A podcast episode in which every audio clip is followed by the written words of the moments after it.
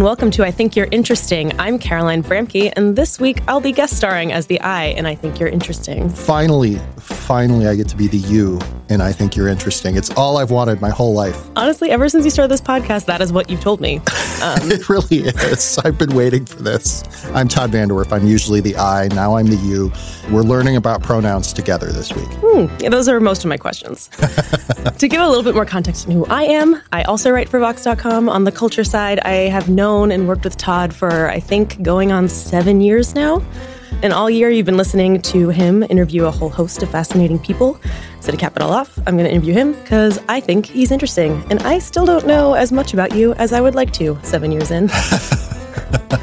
we should say we have requested reader questions. So we have. I hope that they also have things they want to know about me, or else this is going to be like a really dry hour. No, it's good. I have a combination of questions from Twitter, from email, even from a couple of our coworkers. Um, turns out a lot of people think you're interesting. So without further ado, I think we're just going to dive right in. Let's do it. Let's do it.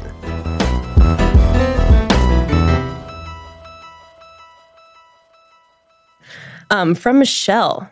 You've said before that you grew up pretty removed from pop culture at large. How did you find your way into it? And do you think being somewhat sheltered from it has made you better able to critique it? So, sort of asking for the Todd VanDerWerff origin story here. this is true. I did. I started out and I grew up really fundamentalist Christian. For basically the first 10 years of my life, we didn't watch a lot of TV we had a few things we watched that were considered wholesome, like The Cosby Show. Hmm. Boy. um, but like we'd go to Disney movies, we'd do stuff like that. But so I wasn't completely cut off from it. But most of the stuff I consumed was Christian pop culture, uh, like a TV show called Gospel Bill, which was about a cowboy in the Old West who solved problems with Jesus. Oh, um, excellent. Good show. He had a talking dog friend too, which was great. Oh, that's all you um, need to have a good show. I've said that in every review I've ever written. Absolutely. But when I got to be about 10, 11, 12, we switched churches to a Baptist church. And that was a little less strict and like what you could consume. So I started gradually letting more pop culture into my life. And really where it started was I watched a lot of Nick at Night. So I have like this really encyclopedic knowledge of 70s sitcoms where most people my age know like 80s stuff. I have like Mary Tyler Moore, All in the Family, some of those shows. Mm-hmm. And from there, it kind of branched out. Like I started watching X Files and Simpsons and things like that as I got to be a teenager. And I, I, could tell, like, in some cases, my parents weren't sure about it, but they also respected, like, my pop culture autonomy as I got older, which I will always be grateful for. Um, that the second half of that is interesting because uh, Vox's head film critic, Alissa Wilkinson, and myself kind of have similar backgrounds. And I always kind of wonder, like, there are certainly things that I am never going to get. Like, I am not the Star Wars fan that a lot of film critics my age are. Mm. Nor am I like the like I've I watched the Goonies when I was 25 and was like, what is this? Um, I think so it like, doesn't I don't, hold I don't, up beyond 13. No, it doesn't. It doesn't. So like a lot of the stuff that people my age often hold as sacred texts, I just I don't have that. I don't know if it's made me better at critiquing but I think it's given me a different lens mm-hmm. to approach these questions through. And I think that that has been helpful. That sense of like, when I first started really paying attention to media and how stories work, I was also entering that phase of your life where you start to realize that, oh, yes, people make these things. Right. So, like, it was easier for me to pull out like what a director did, what a, how a screenplay worked, things like that. So, in that sense, yes. But mostly, I think it's just like uh, I, ha- I, I have this different lens to apply to it than say somebody who grew up inundated in 80s pop culture. Right. And I mean, I think also we're recording this shortly after Star Wars The Last Jedi was released, and there is yeah. something very useful about the fact that you are not someone who's going to be very precious about the franchise and kind of look at it with a little bit more distance at the risk of yeah. getting angry people in my Twitter mentions. yeah. And I think one of the reasons that I was so taken by that film is it was the first one that made me feel like made me feel like a Star Wars fan. You know, it made me feel like Star Wars was for me, even though I hadn't studied all the lore and all of the backstory and stuff. And I just really liked it. I really liked the the sense of the characters. I'm a big fan of Rey. Like she's my favorite character, and she mm. had like a good good arc. So I just I did feel like that thing of oh this is this is what it's like to be a Star Wars fan. I'm so excited to join the club, and then everything else happened. That's really interesting because I feel like I did grow up with Star Wars sort of more in my childhood, Sure. not obsessively, but my dad was a huge fan growing up, so I grew up with it. And Right. I really liked Last Jedi. I like it the more I think about it. Um, but I definitely had more of that feeling with Force Awakens, where it's like, this is my generation of Star Wars.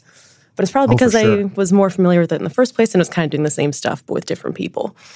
Yeah, Um, yeah, and and to me, I felt distanced from it because it was repeating a lot of those same Right. beats. Whereas Last Jedi felt like it was subverting them, and that was more interesting to me as a man in his thirties. Right. I mean, the whole movie's about, well, you got to burn it down and start from scratch. Yeah, exactly. anyway, that was not a question about Star Wars, but there we go.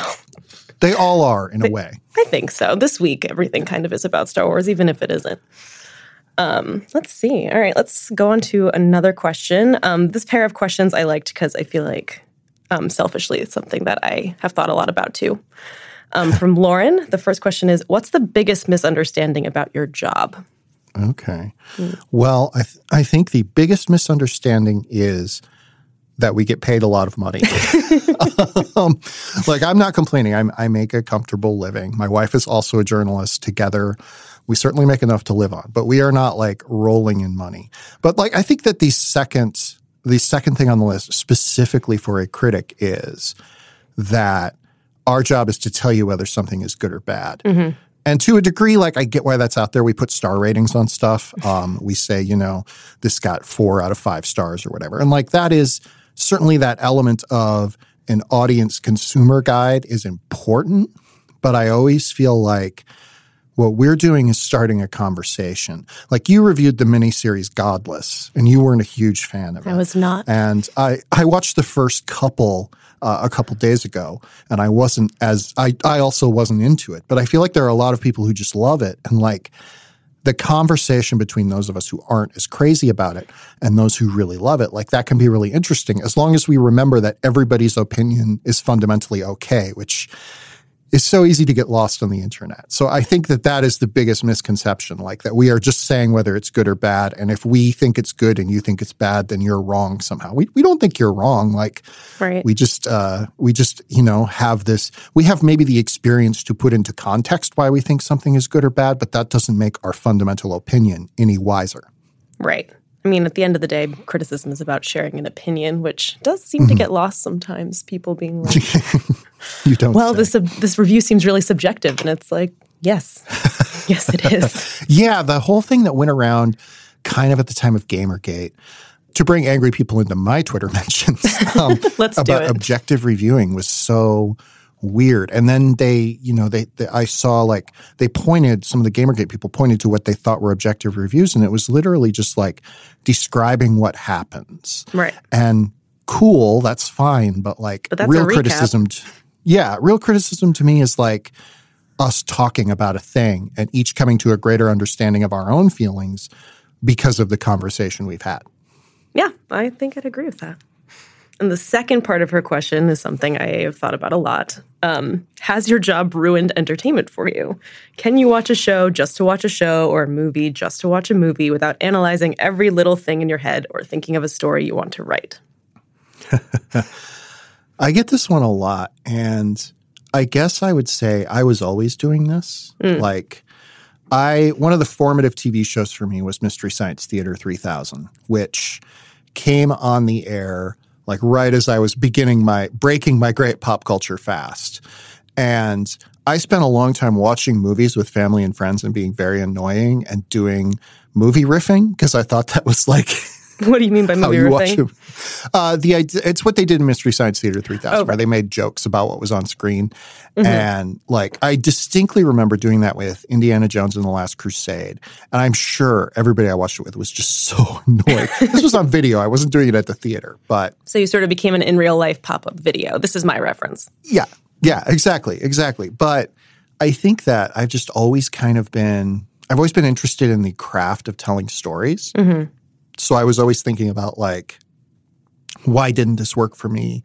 Why did it work for somebody else? Like, obviously, I wasn't like sophisticated about those terms. It took a lot of like learning and studying to figure out what I thought. But I have always found it fun to think about why I like something. That's not to say that I don't have, especially, I always usually have a TV show that I try not to plumb too deeply. Like right now, kind of uh, Crazy Ex Girlfriend. I think it's a great show. I don't write about it because I like having it out there as a thing that I can just sort of enjoy. Another one is. Superstore, which I have written about a little bit, but which my wife and I just really like Yeah. on that level of like, this is a TV show we enjoy watching together. So I do try to do that, but it's it's not like a switch I can flip on and off. And uh, I guess I would say I was doing it before I was getting paid to do it. And um, I think that's often true of people in our line of work.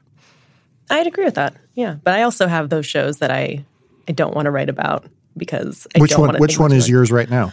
Oh, right now? Well, I mean, I my go-to answer was always Brooklyn Nine-Nine, and then I wrote about Yeah. it a bunch. You've been writing about it a lot, yeah. I know because I keep saying, "Oh, it's really good, and you should watch it." Um, the other one is probably uh, Survivor, Oh yeah, which yeah. I started watching. I think when I was uh, like a year or so ago, and I was feeling really saturated with with shows, and I really just wanted to turn my brain off for a little bit. And Survivor did that for me. I had a roommate at the time who watched it, and sort of every week I would get slowly more and more sucked in. And then I ended up writing about that anyway. So I agree that's not really a switch you can turn off because sometimes something will come up, and I'll be like, "Well, that's interesting," and it's worth Yeah. teasing out. Yeah, and I, I increasingly turn to YouTube for that because Really? I don't like, for as much as I write for the website and for as much as pieces prompt ideas in my head, I doubt I'm going to write a piece about the beekeeping videos I watch because I find beekeeping interesting. Like I don't, I don't know that if I pitch that to our editor Jen, she's going to be like, "Yes, I need 1,500 words on beekeeping now." I mean, the problem is that if you have a good enough pitch, you can write about anything. Yeah, yeah, Um, definitely. I would I would read those fifteen hundred words about beekeeping. Oh, I appreciate that. I, I'll get on it right now. Okay, good.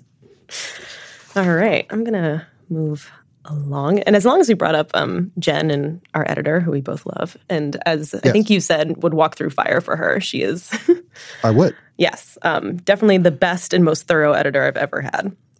Yeah, I a lot of people will write at me on Twitter and be like, "I love," or write me an email or whatever and be like, "I love Vox culture content," and because I'm like the most public face of that, they just sort of assume I'm responsible for it. But no, it's all we have a pair of amazing editors, Jen Trolio and Je- Genevieve Koski, who both just make everything we do so much better. Yep.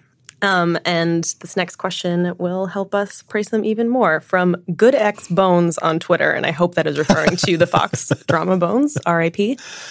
Um, question is, what is a favorite note you've gotten from an editor? Oh boy.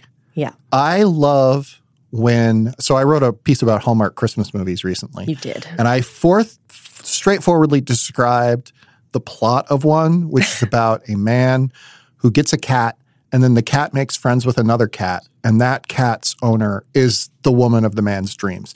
And it's even crazier than that. I've boiled it down for the sake of time, but I straightforwardly described it, and Jen included after it in comments, LOL, what? I love it. Like anytime.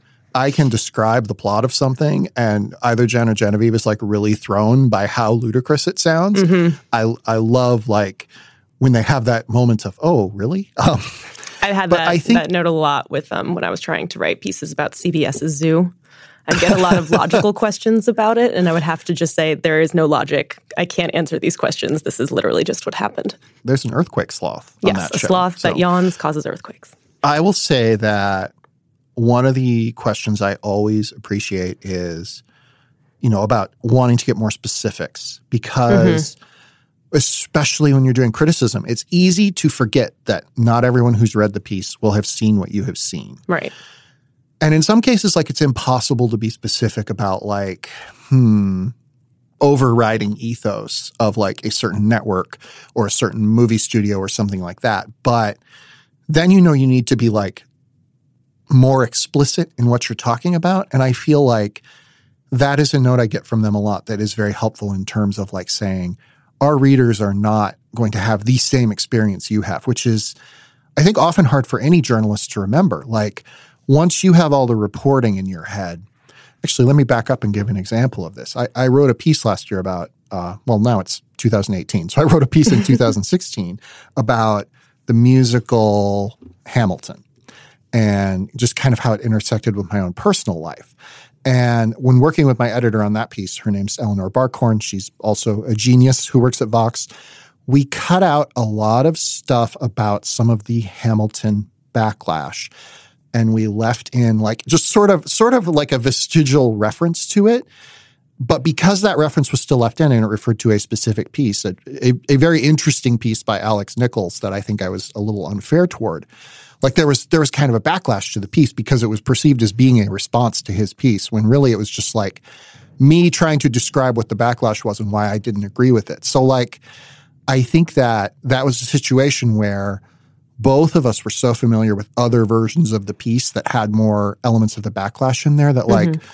we forgot uh, readers would not necessarily jump there with us. And like that to me is always helpful. Like everything i write about i have a very good chance especially when i write about television that people have never heard of it or seen it. And like it is incumbent upon me to provide examples for that. And like i think i've gotten better at it because i've worked with these smart editors that i have. Yeah. Jen has gotten a lot of um, very loving heat from us for not being on Twitter, but that's been so helpful for me as critics and journalists yes. rely more and more on Twitter for her to just be like, we don't know what you're, t- what you're talking about. This doesn't exist yeah. outside Twitter. Exactly. Twitter memes, things that are really evident to those of us who are very online to steal yes. a phrase. Like, it is so helpful to remember that, like my sister, who doesn't have a social media presence outside of a, a rarely used Facebook account, but wants to read about this stuff. Like, she is not going to know what I'm talking about when I describe The Last Jedi Backlash unless I like really describe what The Last Jedi Backlash is. And like, I think Vox as a whole, I think that's why it's a useful site because not everybody knows everything. And uh, if you think you do, like, you don't. Like that that's a lesson I learned the hard way too much. So Right. I feel like a really good editor will find a way to make it so that you are being clear to people who don't necessarily know what you're talking about, but not so bland that the people who already do won't get lost, you know? Yeah, absolutely. Yeah, I think that and that's the really interesting road to walk. Another piece I worked on a lot that published in 2017, which I've been working on for five years, uh, was about off and on. I wasn't like doing it straight through for five years, but it was about multi-camera sitcoms, which yes. are sitcoms filmed in front of a live studio audience. And Jen was invaluable in finding a way to make that walk the line between having enough detail for people who didn't know what the term meant, but also having enough new stuff for people who did and we're going to be interested in like the ins and outs of how it was produced. Um, I know you you had a similar thing with when you wrote that great piece about uh, going through the production of an episode of The Americans. Yes. Because yes, um, one thing I really wanted to make sure of is that it wouldn't just be for fans of The Americans. Like, as I'm sure that you didn't want your multicam sitcom piece to be just for people who already knew what that meant. Well, was, I mostly wrote it just for me. Oh, so perfect. Well, an audience of one. Yeah. High marks, five V's.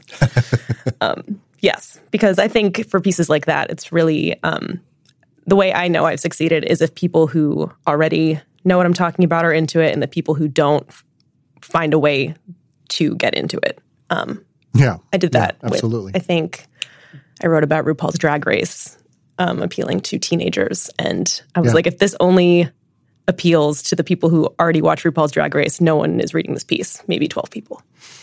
Um, yeah, yeah, and it's it's easier to fall into that trap of with culture writing, where like, yes. oh, I'm only writing for the fans because, and this is kind of unfair, but we're seeing like the consequences of it play out across the industry. Like, there's this perception that culture writing is like less important within a lot of the industry. The industry being within, journalism. The industry being journalism, yeah uh, that I am sad to see happen because culture writing like tells us who we think we are. It mm-hmm. tells us where we're going. It tells us like how we think about where we've been. Like I think that's so important at this moment in time. And uh, I, I am an evangelist for great culture writing. Yeah, the slogan that you gave to Vox Culture and that has propelled us forward ever since is that pop culture is America's subconscious. Yeah, and I really yeah. believe that. I feel like you don't always need to open the door at the back of it that says uh, "Do not open," but sometimes you do, and you need to like see the swirling chaos that underlies all of it. And uh, I, I think that that is an interesting way to think about it. Like pop culture is the way human beings express their subconscious, both right. at a personal and a national level. That's actually a really good segue into the next question. Um, I know from Marshall. And again, um, just to be clear, I don't think we said this up top. Todd did not get these questions in advance. I did not. So this is fun for me, maybe a little less fun for Todd, but probably still fun. Anyway, Somebody tweeted a couple of them at me. I know, but- we'll we'll see if they come out. you're a good boy. You didn't look at them. I did. So, from Marshall, what do you think are some of the biggest deficiencies or blind spots in writing about culture today? Oh boy. Um, I think that we are in an era where we talk a lot about how culture can be viewed through social and political lenses. And I think that's useful because the default view of a lot of culture writing for almost all of my life has been white man, usually a straight white man, who like has thoughts about things. And a lot of them are great writers. Like I think Roger Ebert is a terrific writer. But if he ever talked about like a woman he found attractive on screen, oh boy. Um like go and find those reviews they're they're they're a little terrifying. And like if, uh, he is a he's a writer that I idolize and love, but he had that blind spot. So I think that we have it's important that we're having this conversation. What I think has been a little bit lost from a lot of this writing is the idea that a work can have politics or social implications you disagree with and still be of value. Mm-hmm. Like I always talk about the show 24, which to me was like a fascistic defense of the United States government being able to do whatever it needed to to stop terrorism. But also this like really endlessly compelling show about what happens when you make that your national ethos? Like, what happens when you decide you have no moral code except stay safe at all costs? And of course, obviously, technically, it was beautifully produced. Like, everything about it was hugely influential. Uh, it was probably the best action movie. I'm putting air quotes around that of its era. Kiefer Sutherland gives one of the great TV performances of that era. Like, it is a show that I could not disagree with the politics of more wholeheartedly, that I nevertheless would count as like one of my favorite shows ever. And I think that we've gotten kind of lost in this place where there's this weird divide between people who, uh, it especially like it plays out. You see people who primarily write about like the craft of film or the craft of television, sort of snobbishly write off the people who primarily write about social or political messages. And like they're best when they're wedded together. Like talking about Get Out in terms of its social and political messages is important, but those social and political messages come across because the filmmaking craft is so excellent. Like, I think that we need to find a way to wed the two together, and I think we're figuring out how to do that. Like, it's it's certainly better now than it was like when I started at Vox, where there was this very stark divide between the two. But I definitely feel like both sides could learn from the other in a way, even more in a way that would help more criticism. But if we're just like talking about blind spots in general, I think there is too much of a blind spot when it comes to video games right now. Like there's a lot of interesting stuff going on there that I certainly don't have time to pay attention to. And I feel like there is there that the games industry as people who grew up on video games increasingly infiltrate film and TV like is taking over how we tell stories mm-hmm. and the two are cross-pollinating in ways that are really interesting that I just often don't have time to dig into as much as I should. And I'm really looking for that writer who knows a lot about games and a lot about TV or a lot about games and a lot about movies and like can write about both of them in a way that expresses how the craft of video games is influencing the craft of everything else. No, that's that's really. I had not thought about it quite like that, but I think you're totally right. And I I can't remember the last time I played a video game because all I do is watch television. I play them on my phone a lot. What's your favorite phone game right now? Just as long as we're interviewing you. Every night I play a game called, oh, this is embarrassing. I play a game called AB Pop, which is Angry Birds. Uh, it's, a, it's a bubble shooter where you match three bubbles of the same color. I have like real affection for the Angry Birds characters. I don't know why. I just have like, The I, Angry I just Birds or the them. pigs or both? Mostly the birds. Okay. But I do feel like a little bad that the pigs haven't gotten their own like you know, like in the cereal commercials from the 80s, uh, like Fred and Barney would be like fighting over the over the cereal and like Barney Rubble would like get his own cereal or something like there would be the spinoff about the bad guy. I'm sad the pigs have not gotten nearly as much attention in that regard. So I feel bad for them. But uh, as as to like actual games, I love a game called Mini Metro which is where you draw subway lines. Mm-hmm. Uh, I find that so addictive. And then my wife and I play a lot of uh, board games against each other on our phones because it's easier than actually setting a board game up. That's true. The cleanup is much easier on a phone. yes, absolutely. Okay. I was going to say this is a layup, but you know, I don't think it is. Um, so you recently came out with your list of the top TV shows of the year. Right. Um, and you did something I really liked, which is that you made it I, I think you pitched this sort of as a joke and then became more convinced by it. It's so you you wrote an 18 way tie. Yes. For best TV show of the year and kind of made the case for each one as the best TV show of the year. This yes. is actually not the question, but I want to ask you a little bit about why you decided to do that, and then we'll go to this question. I just felt like this was the first year. So every year since I've started doing this, I have been strongly like, that was my favorite show as soon as I see it. And this year I had that happen five or six times. I had mm-hmm. it first happen with leftovers, but then it happened with The Good Place. It happened with Twin Peaks. It happened with so many of these other shows. And I was like, wait, maybe this year is just weird and different because there are all these shows I absolutely love.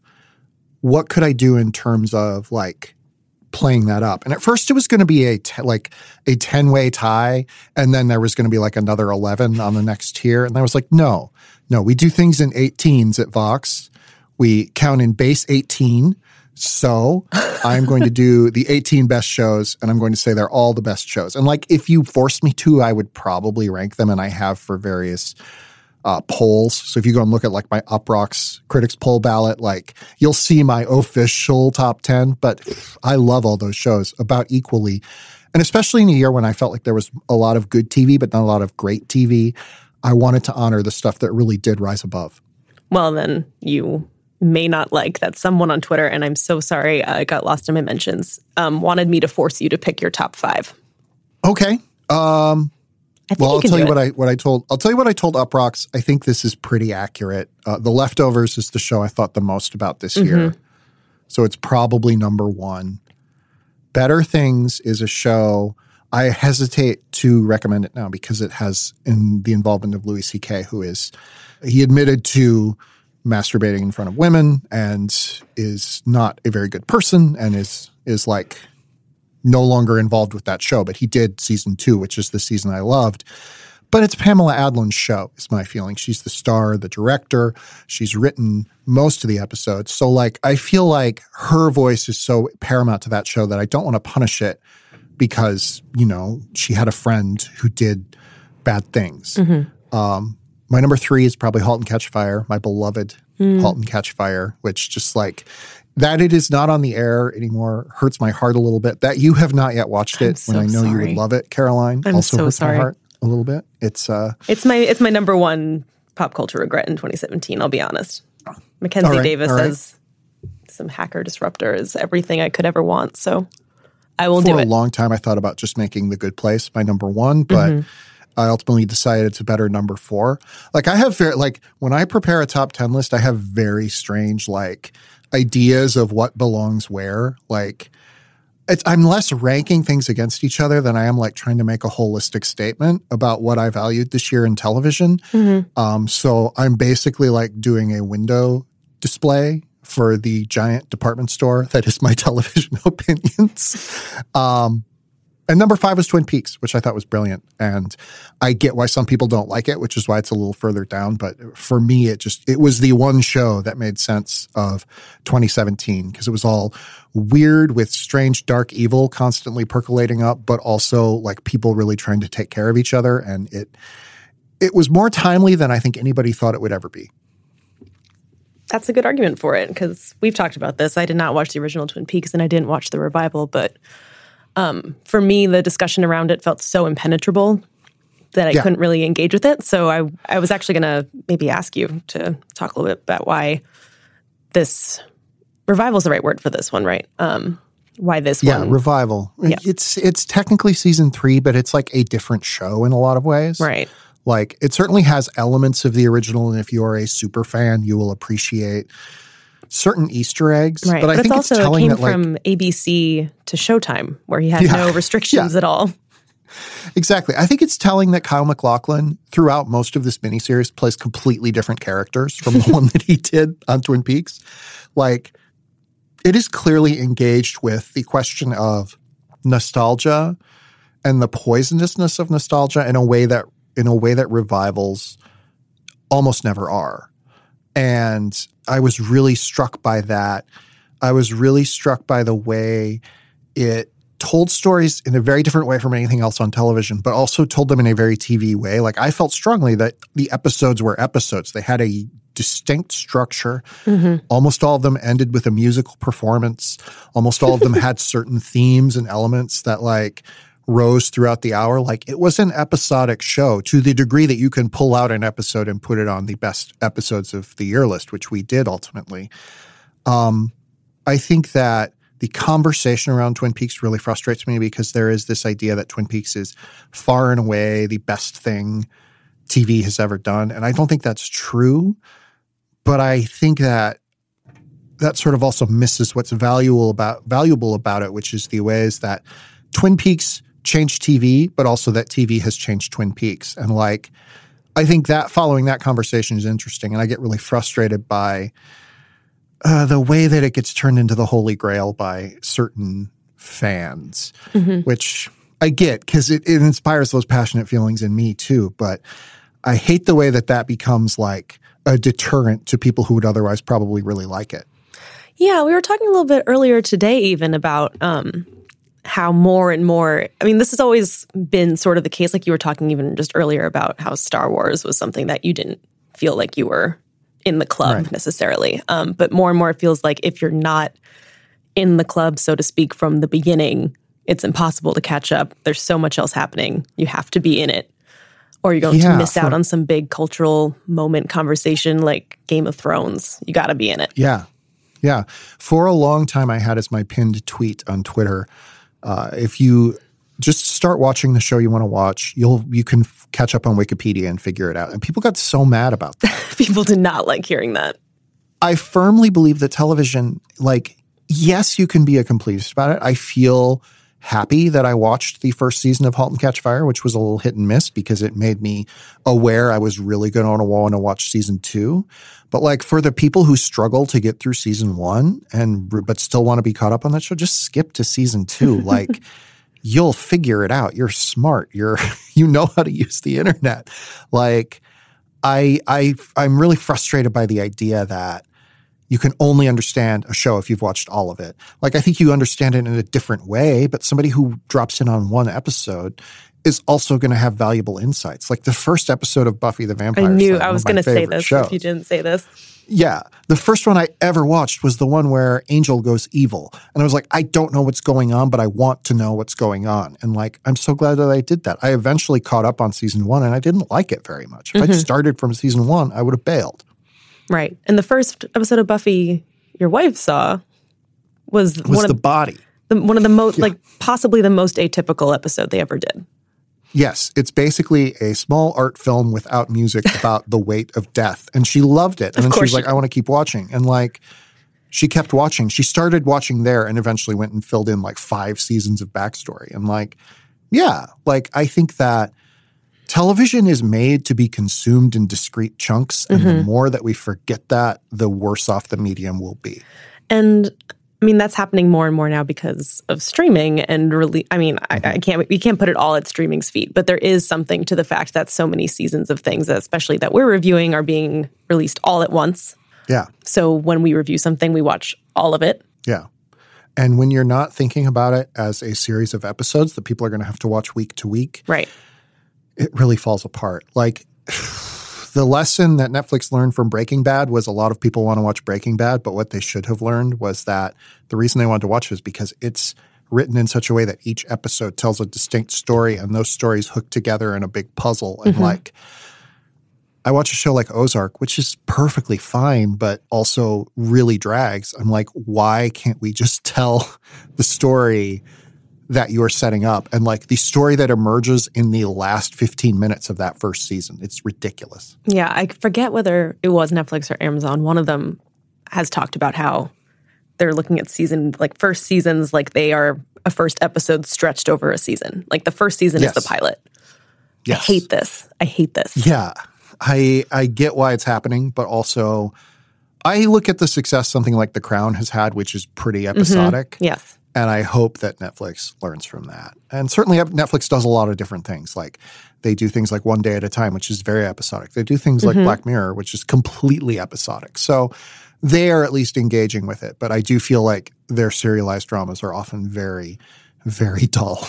And just long. I, I mean, I'm Yes. a proponent of nothing should be longer than half an hour. That's just in general. I know you feel like all things should be like five minutes. I understand. I just that. think they should be short. I'm a millennial. What can I say? this from Andrew. This is our coworker, Andrew. So please know that this was submitted in good faith. okay. He said, I think it would be fun if you forced Todd to pick his favorite show of all time. Ah, yes. And this is not, favorite does not equal best, which I think is important to say. Okay. Well, my fa- then my favorite show of all time is is The Simpsons. All right. Like I have watched episodes of that so many times, and specifically, obviously, the first eight seasons are the best. And there are many terrible episodes after those first eight seasons, but there are also many really good episodes after those first eight seasons. The average is higher than you'd think for a show that's going to run 30 years and probably longer. Um, but those first eight seasons, every time there is a Every Simpsons Ever marathon on uh, FXX, the channel that has the rights to it, that's all I watch. I watch that for days on end. And like, there's so many bits from that that I will just quote or just work into conversation. Like, no show has brought me more joy than that show. And I will probably be watching it until the day I die. And like, I like that. You know, I like that that it's out there and that it exists. By any measure, having eight great seasons, Yes. that's enough. And that's the thing. Like, I always have felt like when I was growing up, the idea uh, was that the Mary Tyler Moore Show was the best show of all time. And I think Mary Tyler Moore Show is, is one of the best shows of all time. I love that show. And the idea was it had seven great seasons, it survived cast departures, it survived all this stuff, and it was good throughout. And it's like 150 some really great or at least solid episodes of television. And I feel like The Simpsons did one better. So go The Simpsons. All right. Well, it did sound like you were thinking about this as a best question. Should I should I ask that? Mm, I all right. I would I, I would okay. make I would make a real argument for The Simpsons, but the answer I have always given because it infuriates me when this show is not considered alongside its HBO brethren is Deadwood, which I Mm-hmm. think is one of the most poetic, one of the most thoughtful, one of the most humane and intelligent works of fiction in any medium. Like the characters on that show, the ideas on that show, the way that it is empathetic to everybody within its universe mm. just blows me away. And yes, it ended after three seasons and like before it was supposed to end, but let's be honest, how many shows have run way too long? You know? So Like, so many. the fact that it had three great seasons of television and they're all capital G great, like to me, there's nothing like it. Yeah. Let's see. That was a great answer. I do what I can. Okay, let's see. From Sam. Is there a niche in television that you currently think is being unoccupied that you think TV studios are really missing out on, leaving unfulfilled? the first thing I thought of was variety shows, but I don't really like variety shows. and to be honest, they've mostly been replaced by reality, like Yeah. The Voice, American Idol, shows like that. They're just variety shows. So I don't know what I'm thinking. Um, I feel like there's probably a space in primetime television for a really strong sketch comedy that is just not filled right now. Certainly, there are shows that uh, get close or shows that are kind of on niche outlets. But I feel like if you put on a really great, kind of like Rowan and Martin's Laugh-In, which is this late 60s uh, artifact that is not very funny to our modern eyes, but at the time was like really incisive and cutting about basically the failures of American politics. Like, like if you put something like that on NBC, like it would do really, really well. Um, I used to always say family dramas for this, but This Is Us has has taken off. Mm-hmm. On the other hand, nobody's copying This Is Us, which is really strange. It's really me. interesting, like, actually. Yeah, it feels like everybody's still trying to make cop dramas, but I do think like we've had uh, The Walking Dead, which was a blockbuster horror hit. We've had Game of Thrones, which was a blockbuster fantasy hit. I think there's room for a blockbuster sci-fi hit on that level, like Westworld maybe will hit it, but it feels like we haven't quite gotten there yet. It'll probably be based on a book or a comic book or something. I look forward to it because science fiction is my favorite genre, and I feel like it is not particularly well represented on television right now. So mm-hmm. maybe that's my answer. Yeah, that came up when um the the big quote from Amazon now is that they're looking for quote the next Game of Thrones, and yeah. they they've greenlit this Lord of the Rings prequel series, seemingly in pursuit of that. And you, Ugh. right? Um, so um, we've kind of, we kind of talked a little bit about how that seems ill advised. Um, yeah. Yeah. The thing about the next big show is you never know mm-hmm. what it like it's not going to look like the last big show. Like the show before right. Game of Thrones was Breaking Bad. Those two shows could not be less different, you know? More different. Like, more different, rather. I'm sorry. Uh, uh, but you are forgetting about how Breaking Bad had that dragon in the final season. You like, know, I did weird. forget that. Um, but like then you look at Breaking Bad and Mad Men was the show before that, and right. Lost was the show before Mad Men. Like there are connective tissues between some of these shows. Like you can see the tissue between Lost and Game of Thrones, but mm-hmm. it's always this like very different thing. So like the next show, unless it's just the news, which is this new argument I'm advancing, that the TV show we're all obsessed with is the news.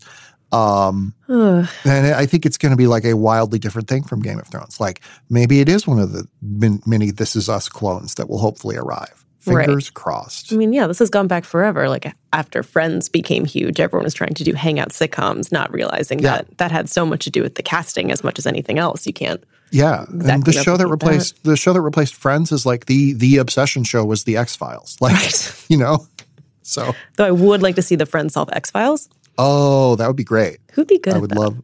I'd love to see that. Yes. Monica would solve some X Files. Am I using that correctly? I feel like yes. I feel like that's exactly right. Okay, great, perfect. All right, these next couple questions are kind of interesting. They're a little bit more specific, um, and I'm wondering if they maybe go together. Um, okay. Matthew is wondering, and this actually has a very um, this has a pretty concrete answer. Um, why doesn't American TV embrace shorter seasons like British TV? Um, I know part of the answer to that is that British TV often has one writer for a season. Yes. But he wants to know a little bit more about why doesn't American TV do that more often? Should it do that more often? Um, we mentioned a little earlier that some shows should just end after four seasons, four perfect yeah. seasons. Well, the thing about British TV is that a lot of it, not all of it, like, and certainly less of it than like when I was growing up and first learning about this, but a lot of it is state sponsored, meaning taxpayer dollars pay for the BBC license, which pays for all this other stuff, basically. That's a very oversimplified version of it, but you get the gist. Right. American TV is built to turn a profit for advertisers.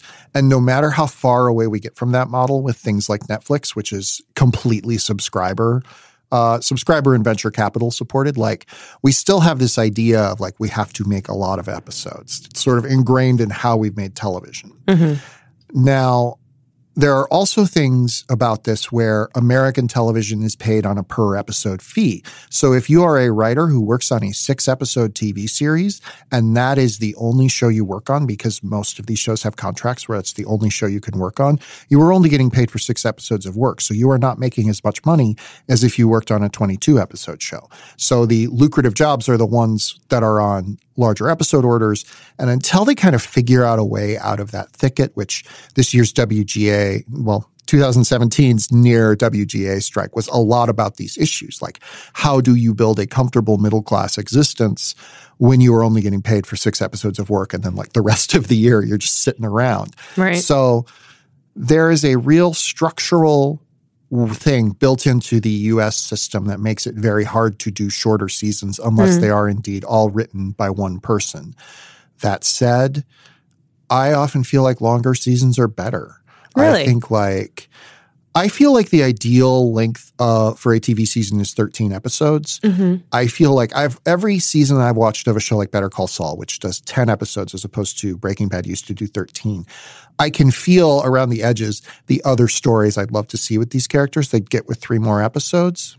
Mm-hmm. You burn out a lot more quickly, obviously, but I think a lot about like The Good Wife, which had a really tight serialized story, but also could break that up with some really great standalone stories just every once in a while if they had one. Like you can't do that in an eight episode run. And like that's one of the things I love about TV is the idea that like you might get any number of stories with these characters and they could all take drastically different formats. Right. I mean, that's and that's coming up a lot with um anthology shows. Not the same thing, Yes. but there is sort of something interesting in using the same format, finding different characters, finding different stories within the same format. We're getting American Crime Story in January with um Versace. Is that January or Yes. February? Um, sort of. I'm wondering how much more that's going to be happening. I hope a lot more. I think it's an interesting format. And I should say that we are coming up on the top of the hour. So Oh, I know. so part of um, when Todd and I first talked about this podcast is that I agreed to let the people ask him questions, but I also reserved the right to ask some of my own. Ooh. Yes, um, with something of a lightning round, but I recognize that maybe um, because we're both people who like to, we're verbose people, um, we're writers, that's what we do. Um, you don't have to answer them all extremely quickly if you don't feel like it. You can tell me Oh, why. I. I know. Yeah. So I have several questions that I'd like your answers on. Um, they're pretty simple. Okay. All right, here we go. All right. Lightning round. Um, we both knew each other at the AV Club, where we used to recap TV shows. And I'm wondering which was your favorite show to recap? Oh boy, Mad Men. Uh, because it always offered something different and it was always fun because you didn't get screeners, so you had to write it in a rush. And some of those some of those recaps are terrible, but I think I had a pretty high batting average, and it was there was always a lot to chew on. I loved writing about it. And first impressions are sometimes way more interesting than when you get too Yeah. much time to think about something. Absolutely. All right. And on the other side of that was your least favorite. Ooh, boy. Uh, there was a show called The Good Guys that I wrote about the full whole 22 episode season of. It was a fun show. It was not a show that should have been recapped, and the commenters could tell I was disinterested in doing it and just doing it for the paycheck because I was still freelancing then, so I got paid per piece. So probably that one. Yeah, there are definitely some comedies that at a certain point you're like, I can't, I'm just saying the same thing over and over again. The Big Bang Theory was another one in that box. Did you recap The Big Bang Theory? I did for two whole seasons. Wow. Yeah. Yeah. All right. What's your favorite TV death? Oh, um, this is calling back to an earlier answer. Joyce on Buffy. Just a brilliant, beautiful moment. Beyond her, probably uh, Locke on Lost, because that is that show in a nutshell. He really believes so heavily in a thing that ultimately betrays him. Uh, just beautiful storytelling on every level and a great performance by Terry O'Quinn. What's your favorite animated sidekick? Does Milhouse count? No. Um, I feel like it changes by the week, but the Belcher kids, they're not sidekicks, they're characters of their own, but the Belcher kids on Bob's Burgers are just terrific and they can slot into the role of sidekick in any given episode. Like that's such a bad answer No, because I it's love it. like like they're not technically sidekicks. If I had to pick like a real sidekick, probably Scooby Doo. Right. Not Gospel Bill's dog. It was it wasn't animated. That was a man in a dog suit. It was What? a little terrifying. Okay, yeah, you I'm going to find failed this to for you. mention that. that changes everything. Gospel Bill was a real person. He was a real person, and he had a real talking dog that was a man in a dog suit. What was his outfit? What was his situation? Uh, I don't know. They wrote him out after a couple seasons, I think, because kids were like, "Wait, is this true? Like, are there talking dogs?" They were like, Wait, "No." they wrote the dog out? They wrote the dog out. That sounds like the only reason for. All right. I'm upset. I got derailed. Okay. Um, let's see. Um, in the spirit of this podcast, what is the most surprising, I think, your interesting interview that you did this year? I really loved the interview I did with Kellie Martin, hmm. who is an actress that I had a lot of affection for from childhood, but you never know like how forthcoming actors are going to be. She was so forthcoming and she said such great, interesting things and she had so many great stories. I was really, worried that nobody was going to listen to that episode. And instead, it's been one of our best performing episodes. Like, really? I'm so glad people found it. I, I think it's a great episode. And if you haven't listened to it and you're listening to this, you should go check it out. It's wonderful. Um, selfishly, because I am not great at interviews, uh, what is an interview trick that you've learned that has made interviews better for you? I stopped using notes. So that's not a good tip. No, that's interesting. Why? I felt like they were making me too pre programmed. Like I Mhm. liked having them there in case I needed to jump to another question and like I just didn't have anything coming to mind. Mhm. And I've certainly had interviews on this podcast that we've had to edit out, whatever. But yeah, it's like we've had to edit out me completely forgetting my train of thought, basically. but like for the most part, I feel like it makes it more conversational. And that's all you're doing is you're just having an interesting conversation with a person. But I think that like in just a quick interview go to is you can always, always, always ask somebody about like their first job. Like if you run out of questions, that's like a place you can go that somebody will always have an interesting story about. That's great. Um, yeah, I feel like half of interviewing is just being able to listen enough that you can actually have a conversation and not just be like, and Yeah. here's my next question. Anyway, Yeah. here's my next question. if you could choose a cinematic universe in which to live, which would it be? Ah, yeah. This doesn't have to Um, be comics. No, that's fine. I I think probably I would live in the Hallmark Christmas movie cinematic universe. I have never be been less surprised. snow. They're surrounded by snow and all that. I actually I'm I have a great affection now for the Star Wars universe. I would live in that universe. It seems like there's all kinds of fun stuff going on there. Like I'd I'd have a good time. Like we'd uh swash some buckles. It'd be good. Perfect. I mean, I think Last Jedi did as good a job, better job than any of the movies at being like there are regular people who live here and aren't Jedi's or Yeah. princesses and exist in the world. Yeah. I would almost certainly be a war profiteer. Um, all right. Uh, I feel like last year there was this three character meme that I really liked. Which three characters do you most identify with? Did you do that? If if not, do it now. Oh, I did not do that. Um, it's interesting. I've been talking about this a lot with my friends and my therapist, but most of the characters I strongly identify with are women. Um, All right. I don't know what that is about. Like, uh, just something about it. Angela Chase from My So Called Life was somebody I very strongly felt like, yeah, this is somebody I identify with their struggles and interests. George Bailey, the character from It's a Wonderful Life, uh, growing up in a small town, going to the big city, et cetera, et cetera, et cetera. And then I guess after that, boy, I might say Rory Gilmore Oh, from Gilmore Girls. She was so bookish and kind of nerdy. And I mean, uh, if you've ever seen Alexis Bledel run in a role, she's a terrible runner. I am also a terrible runner. So there we go. well, Todd, this has been excellent. Thank you so much for doing this, Caroline. My pleasure. Let's do it again next year. Fantastic. I Think You're Interesting is hosted and executive produced by Todd VanDerWerff. That's me. My thanks to Caroline Framke for stepping in and talking to me this week. It was great fun having her here. Uh, but one of the things we didn't get to because we had a limited time frame is we didn't get to the part where I ask our guests some of the same questions every week. So we're going to do that right now, really quickly. Caroline has chosen them from my giant list of questions, and I am going to answer them. First one is which writer have I learned the most from whom I've never met?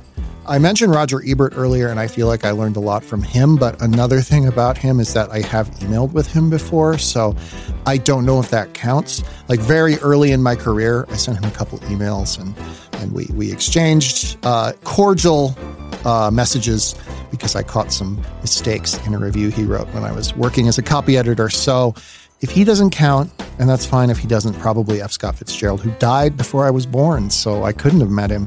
Uh, the Great Gatsby was hugely influential to me and really influenced the way I write, which you can probably tell from reading literally anything I do because it's all way too long and straining for poeticism it doesn't necessarily achieve. Caroline also wants to know tell the listeners the story of a disastrous pop culture outing, whether a bad movie date or a concert I took my friends to that they hated. Hmm. there's always, I mentioned this in the Griffin Newman episode, but maybe you didn't listen to that one. There's always the time I went to see Prince of Egypt and made out with my girlfriend while I was sitting next to my sister, who was really disturbed by the idea that I was I was making out next to her. But I think that probably the story that I have to tell is I went and saw the movie Titanic, now just 20 years old. On the day it opened, December 19th, 1997, I went and saw it with a girl I, I kind of had a crush on. And we saw the very first showing at 10 in the morning. And I tried to, you know, put my arm around her, and it, it was not, it was not great. You know, we it was clear that neither that neither of us was terribly into it. So she went and got some concessions. When she came back, we just like sat as far apart from each other as we possibly could while staying in our seats. And then after the movie was over, I asked her if she would help me buy a Christmas present for a completely different girl. So as you can tell, teenage Todd was smooth. And finally, Caroline asks, What am I looking forward to? In 2018, I'm looking forward to the end of The Americans. I'm looking forward so much to some of my favorite TV shows coming back. And I guess that the movie I'm most looking forward to would be. Oh, you know what? There's a movie that is written by Diablo Cody, starring Charlize Theron and Mackenzie Davis, two of my favorite actresses. It's directed by Jason Reitman. It's basically the same team that made the 2011 movie Young Adult, which I adore. I really hope it's good. Who knows? Maybe it'll be terrible, but I, I, I really hope it's a good movie. I'm looking forward to it so much. And now let's start up the closing credits again. Why not? Vox Podcasting is headed up by Marty Moe and Jackie Goldstein. Our executive producer of audio is Nishat Kurwa. Our sound designer is Miles Ewell. Our logo design is from Victor Ware, Crystal Stevens, and Georgia Cowley. Production manager is Alex Ulrich, and our production coordinator is Carrie Clements. Our audio engineering and post production are thanks to P3 Post, and this week's episode was recorded in the P3 Post podcast studio uh, on my end, and Caroline was in the New York Vox Media podcast studio. Our editor is Peter Leonard. Our recording engineer in LA was Jay Brooks, and Miles Ewell was on the line in New York. Please rate, review, and subscribe to this podcast on Apple Podcasts or Stitcher or Spotify or wherever you listen to it. Helps us get the word out, helps us get great guests like me. I'm such a good guest. Uh, you can email me at todd at vox.com if you have a thing you don't want to put in a review, though I read all the reviews. You can also email the podcast at ityi, itye.podcast at vox.com, and you can tweet at me at tvoti tvoti. We will be back next week with another figure from the world of arts and entertainment, somebody who I think is interesting, but probably not as interesting as I think that I myself am interesting. And until then, I think Caroline should take over the show, don't you? Like, I feel like I should leave it to her in my will.